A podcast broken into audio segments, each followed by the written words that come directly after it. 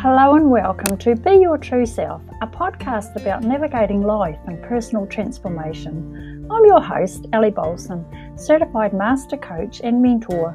I'll be sharing my healing journey from brokenness to breakthrough as I struggle to overcome tragedy, loss, and adversity. We'll talk about resilience and self care and what it takes to show up in the world as your true, authentic self, plus a whole lot more. So settle into the ride because it's time for you to discover and celebrate being your true self. Hello and welcome to episode one of Be Your True Self. I'm Coach Ellie and I'm so excited to have you here joining me for this very first episode. We're going to talk about a whole range of topics over the weeks and the months ahead. But since the name of the podcast is Be Your True Self, it seems to make sense to begin with learning more about what stops us being our true selves. So, today we're going to talk about why we hide and how we hide our true selves from the world. So, let's get started. This topic is one that is close to my heart because for many years I felt uncomfortable being me, and I tried very hard to be the person I thought other people wanted me to be or expected me to be. I made choices and decisions based on what I thought the other person wanted. I tried really hard to copy the other way other the way other people did things. And I even let other people pick my clothing and foot, footwear for me. Wow, I can hardly believe that now, but I did. So for decades, I acted in a way that denied myself the satisfaction of being myself, of being me, and this caused a huge and a deep discomfort within because I hid the person that I really was. I was denying me the, the freedom to be me. And now I know it was a defense mechanism and a survival technique, a way to protect myself because deep down I wanted to be liked and accepted. And in my mind, I figured if people saw the real me, they wouldn't like me. So I hid my true self behind an emotional mask of what I thought other people wanted me to be. And it's a draining and exhausting way to live, hiding who you really are and hiding plus denying what you really feel. I wonder if you can relate to what I'm saying. I do want to clarify one thing though. There are times when we hide what we really think or feel, and there's nothing wrong with that. It might be out of respect for the other person or because it's just not an appropriate time or place to say what we really think. But when we constantly hide our true reactions and our true selves, it becomes a habit. And over time, we can end up losing touch with our true self. We end up not knowing who we really are because we've lost touch with our real thoughts and our feelings and our ideas. Many people have a significant disconnect between the, the outward identity the world sees and their true inner self. Yet we all desire the liberty and the freedom to just be ourselves. But often something stops us. So let's look at what gets in the way and prevents us showing up as our true selves and showing our individuality. Right, number one, it might be the fear of rejection or the fear of disapproval. We feel we feel like we'll be we'll be rejected if we expose our true selves, but keeping up the pretense of hiding our true self creates a, frus- a frustrating and an energy draining cycle that keeps our relationship shallow and unfulfilling. Years ago, people used to say to me that they felt like I was keeping them at arm's length not allowing them to really get to know me or see who I really was. And now I realise that was my fear of rejection. When we hide part of ourselves, people feel they can't get to know us. Number two, we compare ourselves with other, others. Who can relate to this one? This was the most common tactic I used.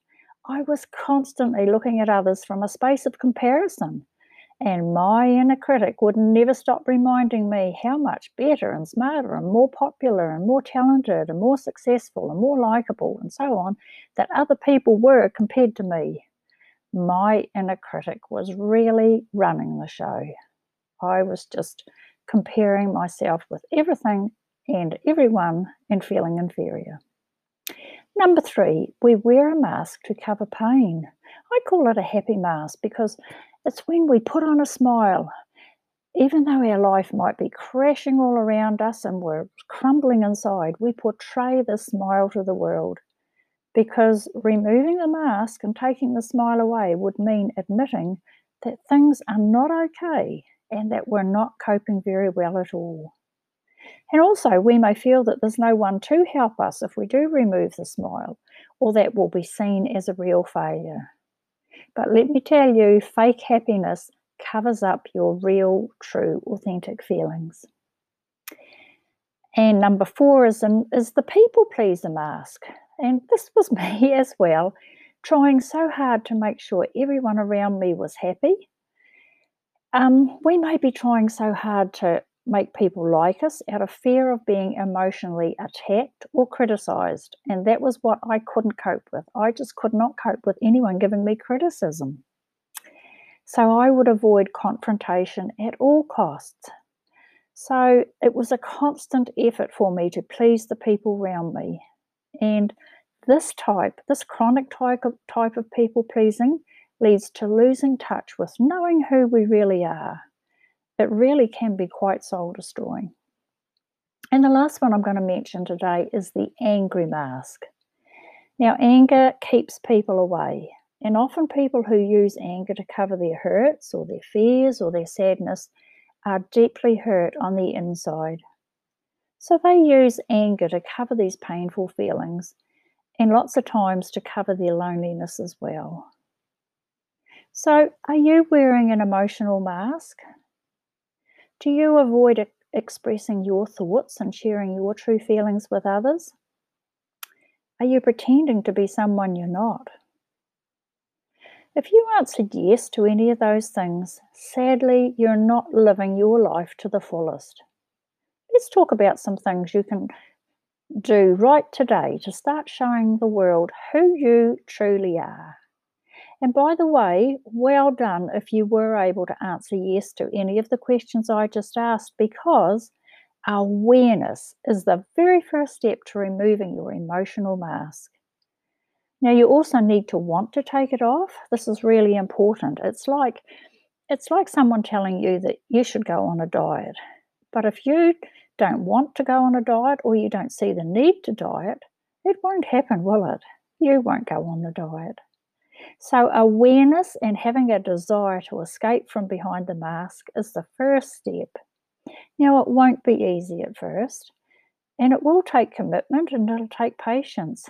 But start by taking just one step at a time. For example, you could you could share your opinion and your choice about which restaurant you would like to go to for dinner rather than just always letting other people choose for you or constantly just agreeing with their choices and their desires when you really might prefer to go somewhere else.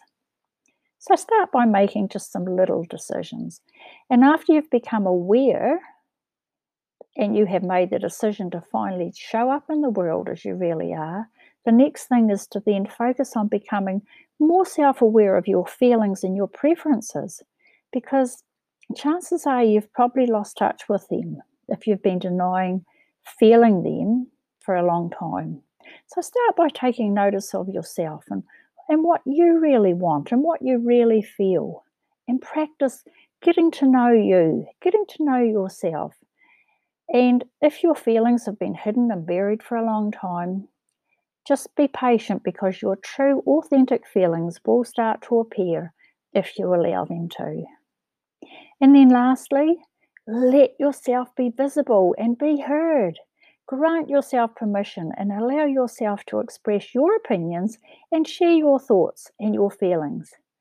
It may be a little bit scary at first, but keep doing it because practice makes perfect. So let's just wrap up today. just I want you to remember the true you is the best you you have to offer those around you and to the world. Your authentic self has direct connections to your intuition or your inner voice as well.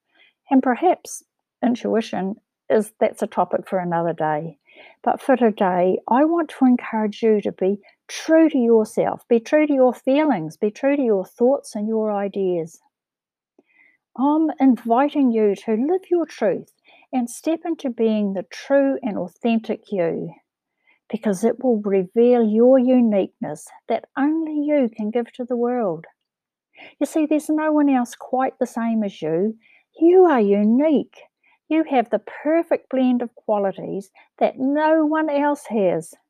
Isn't that incredible? I just think that's so exciting and so amazing. So start showing up as the real you. Be your authentic self. Stop comparing yourself to others if that's what you're doing, and, and then start with little steps and put in everything you have and enjoy the journey of getting to know and to be yourself. And realize that you are worthy just as you are. You always have been, and you always will be. Thank you for listening, and please send me any questions you have so that I can answer them for you.